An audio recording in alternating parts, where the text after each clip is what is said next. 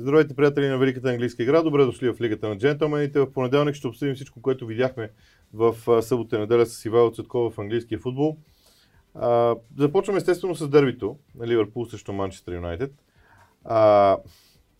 Понеже всяка седмица е много трудно да мислим нови начини, по които да казваме колко силен е Ливърпул, но все още се намират, признавам си.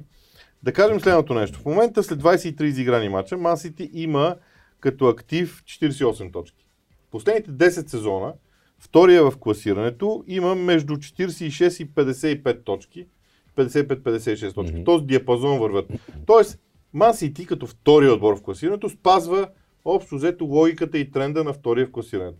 Просто Ливърпул се отличава от всички останали първи отбори в случая и смятам, че това отговаря на въпроса на къде отива лигата. Дали лигата става по-слаба или просто Ливърпул е твърде силен в момента. Просто това е пика на един отбор, който без съмнение вече се записа и все още ще продължи да се записва в историята на премиершип. Не случайно и с теб сме ги изборявали. Като започнеш от, разбира се, различните видове Юнайтед на Сър Алекс, след това Арсенал на Венгер, Челси на Мауриньо, по-късно Сити на Гвардиола и сега това е, разбира се, най-новото, новата ера, така да се каже. И между другото, аз наистина смятам, че Ливърпул пишат история в момента и ние колкото, да, ти си прав, колкото и да се опитваме да бъдем вариативни в това, защо се случва всичко това, то в крайна сметка се свежда до един модел, който аз ще очертая много набързо. Футбола на Клоп, сега, футбола е игра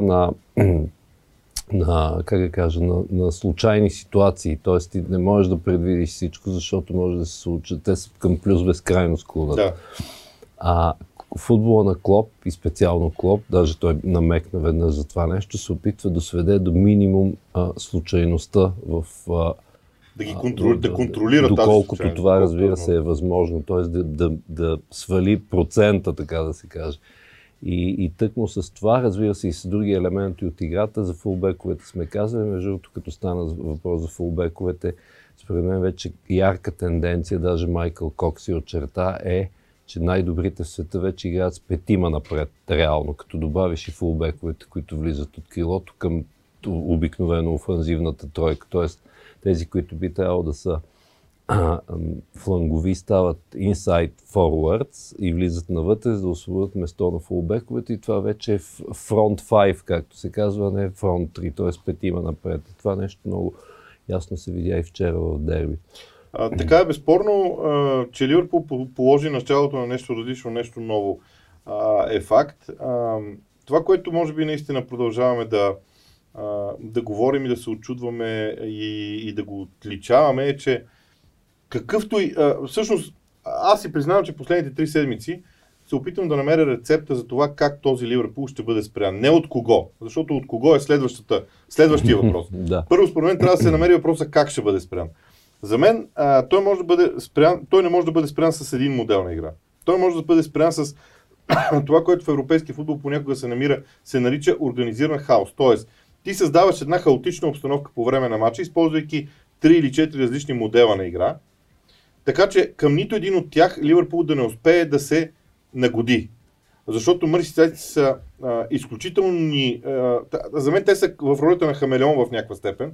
Защото ти им показваш един модел на игра, те се залепят за него много и след 5 минути са го абсорбирали, след 5 минути са успели да му намерят слабостите и го пробиват.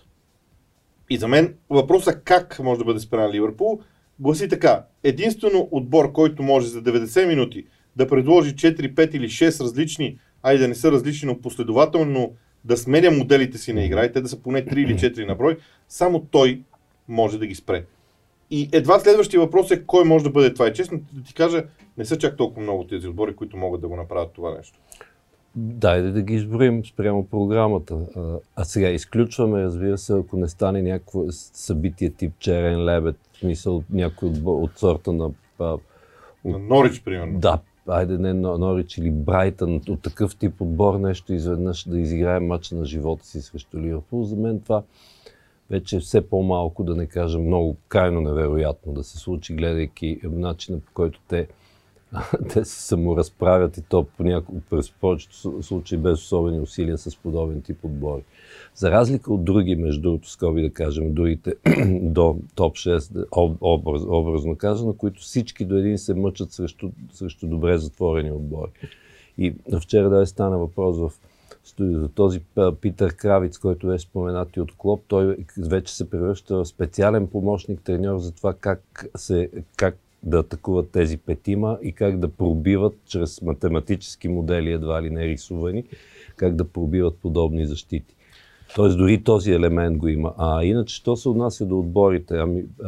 Има градско дерби с Евертън. Аз нямам особено доверие за сега на Евертън, на Анчелоти, че са в състояние. На Анчелоти да, може би на Евертън не. Да, на Анчелоти по принцип да.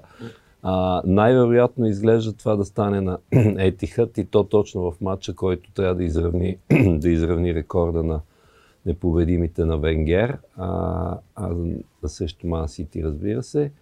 Защото след това има гостуване на Арсенал, разбира се. Арсенал все още, да кажем, че търсят себе си. Има домакинство на Челси, което вече според мен отдавна ще са шампиони.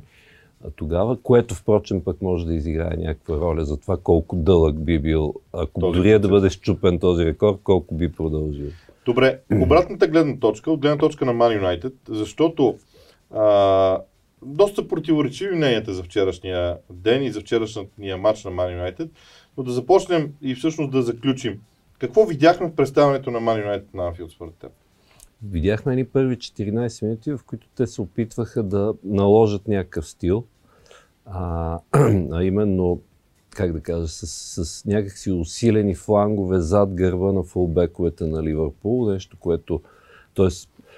от усилени флангове се подразбира това, че трябваше да работят най-добре техните уингбекове, когато играеш с трима в защита, Бранан Уилямс от ляво и Уан-Бисака от дясно. Това продължи около 14 минути, защото, както каза ти преди малко, изведнъж Ливърпул, това чудовище, така да се каже, веднага се намери начин да противодейства, като видя, че по фланговете не става, т.е. с техните пасове, включително имам предвид повечето пасове, с които те биха могли да стигнат да отвърнат на този модел. Изведнъж използваха статично положение и вкараха гол и дотам приключи плана на, според мен, на Оле Гунар Солшар, защото след това те чак някъде до, може би, до 65-та минута Юнайтед така и не се разбра по силата на какъв късмет и кои богове им помогнаха да останат само на 1-0. Абсолютно. За мен вчерашния матч е олицетворение на най-големия проблем на Ман Юнайтед. Ние много пъти сме говорили за това, че футбол е нелогична игра. Единственото логично нещо в футбол е, че за да имаш силен отбор, трябва да имаш силни футболисти. Тоест, без силни футболисти има някакъв шанс да направиш силен отбор, но обаче трябва да са 3-4, поне 3 или 4 на 11 трябва да има. Може от 8 да са ти в преход и 3 в заника на кариерата си и някакси да се получи. Няма как да стане. От състава на Man United във вчерашния ден играха чисто мисловно добре. За мен Матич и Фред. Особено Фред. Да. И Брендан Уилямс с цялата условност, че той е твърде млад и на него могат да му се простят някои неща. Например, това, че някой го беше пратил той да скача с Върджил Ван Дайк. Той е така наречения избутвач, както му казват. Тоест, той не скача буквално, трябва да му пречи. Само, че и това е странно. Тоест, за мен това е най-големият проблем на Man United. И аз продължавам твърда, че това не е проблем на Солскияр.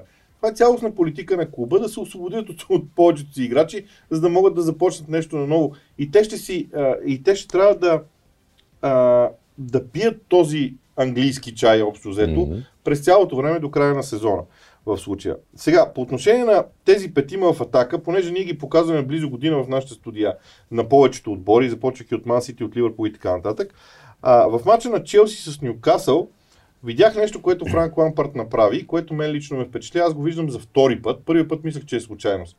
Крайните му защитници, особено Рис Джеймс, влизат навътре и застават до Жоржиньо. Зад тях са двамата централни бранители. И се получава това, което се получаваше в отбора на Ман Сити под ръководството на Гвардиола с крайните бранители навътре или на Байер в най-силния сезон. За мен това е много интересно като похват на Франк Лампард в случая, който обаче не сработи сега.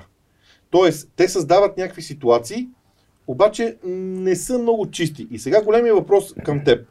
Този модел очевидно ще бъде развиван от Франк Лампард по някакъв начин. Обаче, той ли не е добър или просто все още има нужда от времето, за да се канализират действията? В крайна сметка, нищо не става изведнъж. То много хубаво напомни за начина, по който, понеже каза Байерн, Филип Лам от дясно и Давид Алаба от ляво влизаха навътре към Хави Мартинес и ставаше 2-3-2-3. Да, то така се изразява по принцип. В тази формация 2-3-5. Да. Така, аз не знам доколко това е съзнателно или копирано от Гвардиола. Може би това е някакси футболния нюх на Лампард му диктува, че когато ги нямаш тия фулбекове, в случая Емерсон и Ридже, той случая с Пиликуета, разбира се, защото Емерсон някакси му нямат доверие, който отново след втората ера Мориньо беше пратен да играе ляв бек и съответно Рис Джеймс от дясно, който впрочем беше единственият футболист на Челси, въпреки статистическата доминация, който се отличи според мен.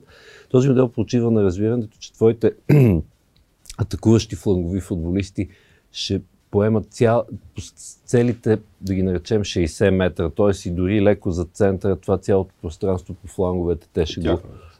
те трябва да го, някакси да го контролират, да го владеят. Нещо, което това не можахме да го видим, първо защото на Уилиан това не му беше със сигурност най-силният матч.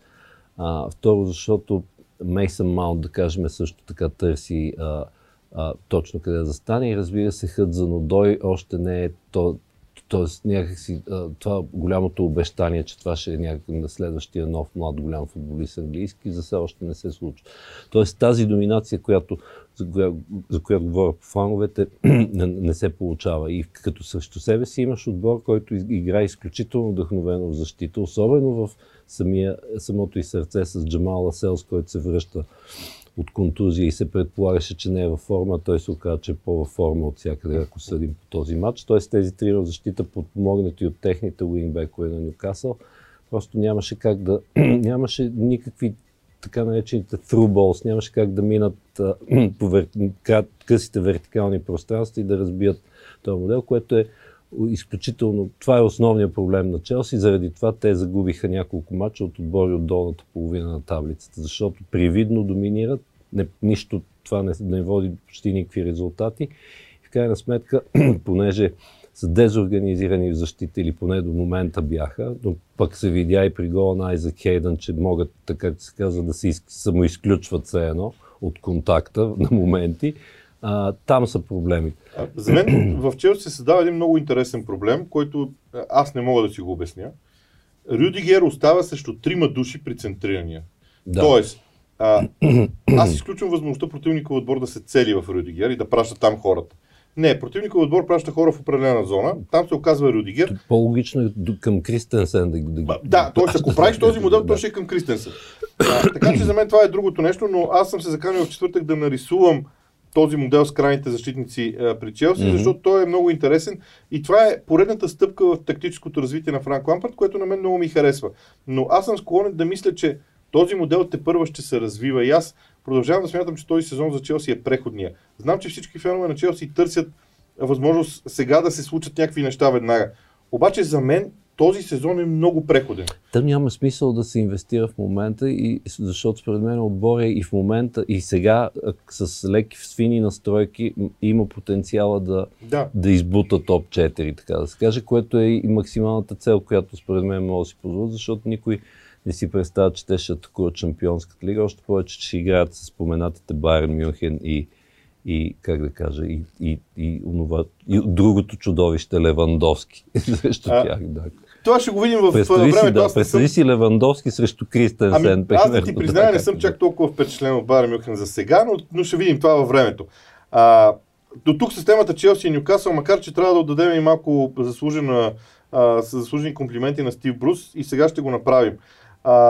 Имаше много интересно сравнение, аз дори ти го пратих, което феновете на Нюкасъл и Sky Sports всъщност бяха направили и феновете на Нюкасъл си го разпространяваха помежду си, затова че Стив Брус не се справя чак толкова добре в сравнение с Рафа Бенитес, говоря за първите 22 мача. Обаче, това, което мен ме впечатлява в Стив Брус, и аз съм по-скоро на негова страна в този косвен спор, е, че той наследи отбор, който първо не беше негов, и второ, той наследи ужасно негативна атмосфера в Нюкасъл.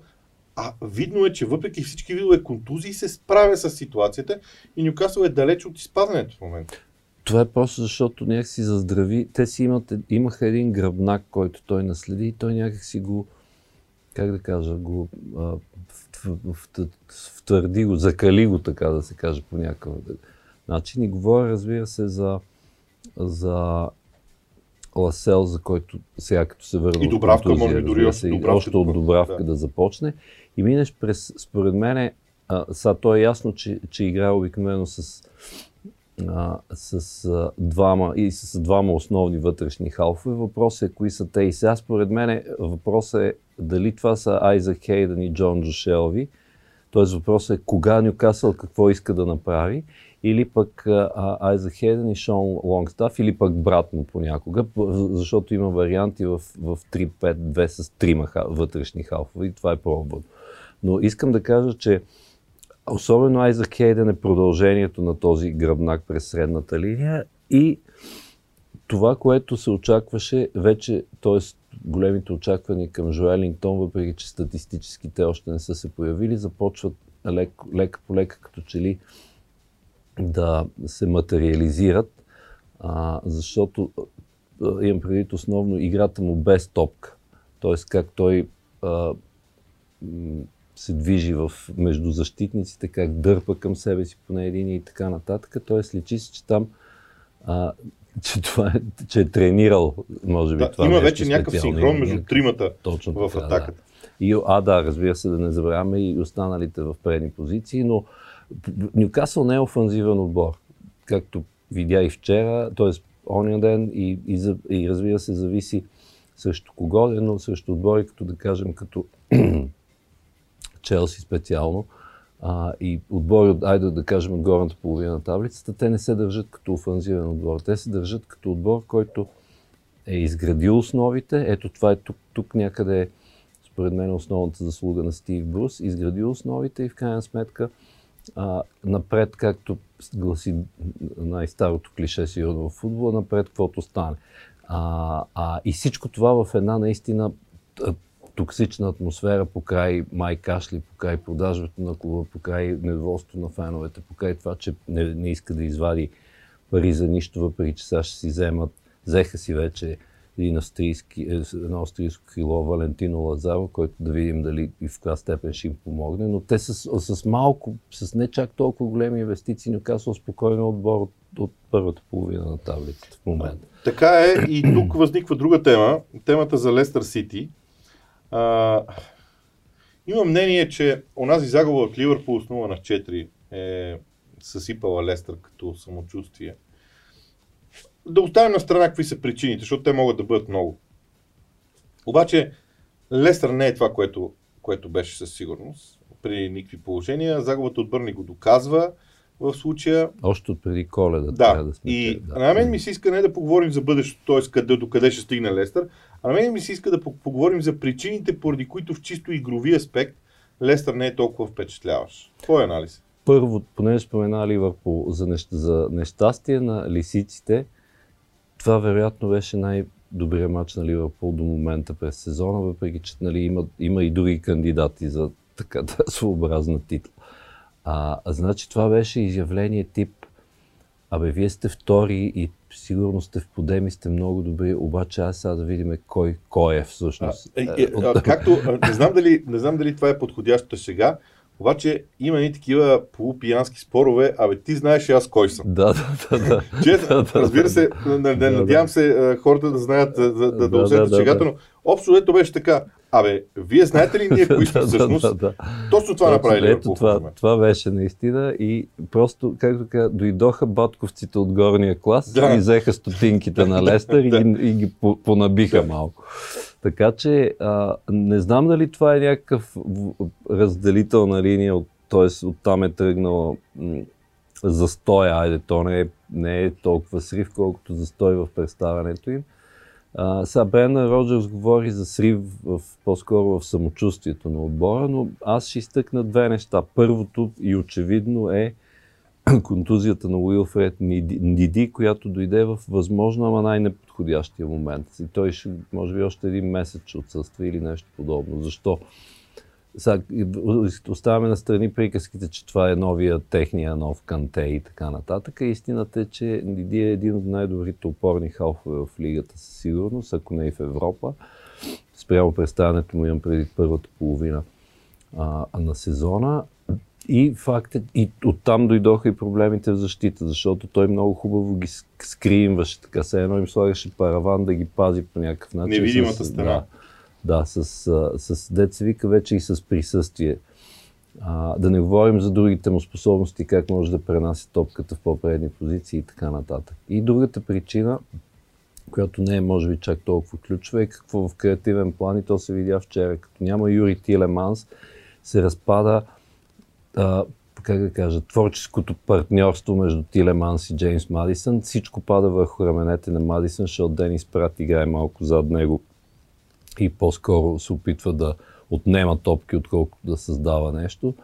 И той очевидно сам не може да се справи с тази задача. Като добавиш и неизбежното, не се знаеше кога, но в някакъв момент се очакваше, че и формата на Варди ще спадне, не може, няма как да вкарва по гол на матч, всеки матч. И всичко това, не говоря само за вчера, разбира се, нали, говорим за да очертаем тенденция. Да. И това са все причини, които според мен са ключови за всичко това, за това, което говорим. Сега, разбира се, вчера страхотно представяне на Ник Поуп от Бърнли, който спаси поне два чисти гола и топ на Варди, и разбира се дуспата. И в крайна сметка да обобщим, има такива мачове, както се казва. Пак Брендан Роджерс казва: и ние в крайна сметка някак си го загубихме този матч и аз не разбрах как, защото статистиката беше на страната на Лестър. Знаеш ли, разсъждавайки за Лестър финално, когато Лестър владее топката, какво се случва? Те имат двама централни защитници, пред тях се нарежда една линия от четирима души обикновено. Тя се състои от следните играчи. Бен Чилъл отляво, който липсваше вчера. Тук има проблем и с него в този период от мачове. Да. Перейра от дясно, Ндиди, който липсваше, и Тилеманс, който също липсва. Тоест от тази линия от четирима души, която застава пред двамата централни защитници, която пренася топката напред, трима ги няма в този период от време, не през цялото време, но ги няма. Да, всъщност ето е по-крупен проблем. Да. Да. След което, ако погледнем още малко напред в случая, имаш Варди Мадисън и имаш крила Харви Барнс с смяна Демарай Грей или от другата страна, да, евентуално. Да, или Айозе. Да. Или Айозе Перес. Тоест ти в тази в предната линия на нападението и при двамата централни защитници нямаш проблем. Но когато си откъснат в тази средна част на терена, ти просто не можеш да реагираш в случая. И за мен това се случва в Лестър. Когато лисиците можеха да играят по един матч на седмица, т.е. те имат възможност за нормално възстановяване, нормална подготовка, нормална тактическа тренировка и подготовка за самия матч, те са окей. В момента, в който трябва да изиграят два мача на седмица или три мача на седмица, нещата рухват, и това се случи между 1 декември и 1 февруари, и сега мога спокойно да кажа, че от 15 февруари нататък те пак ще заиграят добре. Пак ще, най-вероятно. Аз ги бях смятал 12 мача за така наречения празничен период, т.е. средно повече 5 седмици по 2 мача поне от тях. Да. Категорично в случая. Добре, завършваме този епизод.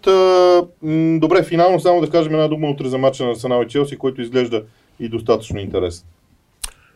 Сега, въпросът от гледна точка на Челси е, могат ли те да, така да се каже, да направят някакво силно домакинско изявление, защото ако приемем, че Арсенал са в подем, това би било, не само защото е лондонско дерби, би било някаква заявка за това, че проекта Челси се развива, и въпреки че се спъваха напоследък няколко пъти, по-скоро последния месец биха искали да го забравят. Това би могло да е начало на някаква нова серия, която да ги бетонира в топ 4. От гледна точка на Арсенал, които са без капитан си Обамеянг, което за мен е основният проблем, и се видя и срещу Шеффилд Юнайтед, пък е една победа на Артета на Станфорд Бридж, където Арсенал, особено при късния Венгер, традиционно играе трудно, би дигнала самочувствието на този отбор изключително много и би, т.е. и това пък да е платформа за това да се завърнат в топ 10 и някакси да видят там пък какво би могло да се гони. Знаеш ли, да, това, което ти казваш, безспорно е така. Аз бих добавил само още едно нещо. Много ми е интересно как Микел Артета ще работи в вариант, в който той, неговият отбор не е фаворита в матча. До този момент, да се очаква да приеме играта. Да, до този момент, когато Арсенал игра у дома с Ман Юнайтед, у дома с Челси, с Шеффилд Юнайтед, с Кристал Палас като гост, дори с Евертън, в който не Микел Артета водеше отбора, тогава се очакваше Арсенал да е доминанта. Сега, честно казвам, на Станфорд Бридж смятам, че Челси ще е доминанта в двубоя и ми е много интересен подхода на Артета. Дали ще излезе да се сбие, образно казано, с Франк Лампард за доминанството в двубоя или ще предпочете нещо друго. За мен това е най-интересното в този матч. Значи имаш Пепе и Мартинели, които спокойно можеш да видиш как ти работи контратакуващия подход. Това е изключителна възможност това да се провери с тези футболисти. Така е наистина. Добре, до тук с разговорите в днешния епизод. Уважаеми зрители, ще бъдем отново заедно в четвъртък, другия понеделник естествено в случая. А вие не забравяйте, че има междинен кръг в Висшата лига, след това през уикенда има мачове в FA Cup, изобщо отново изобилие от английски футбол, на който надявам се да се наслаждаваме. От нас приятна вечер!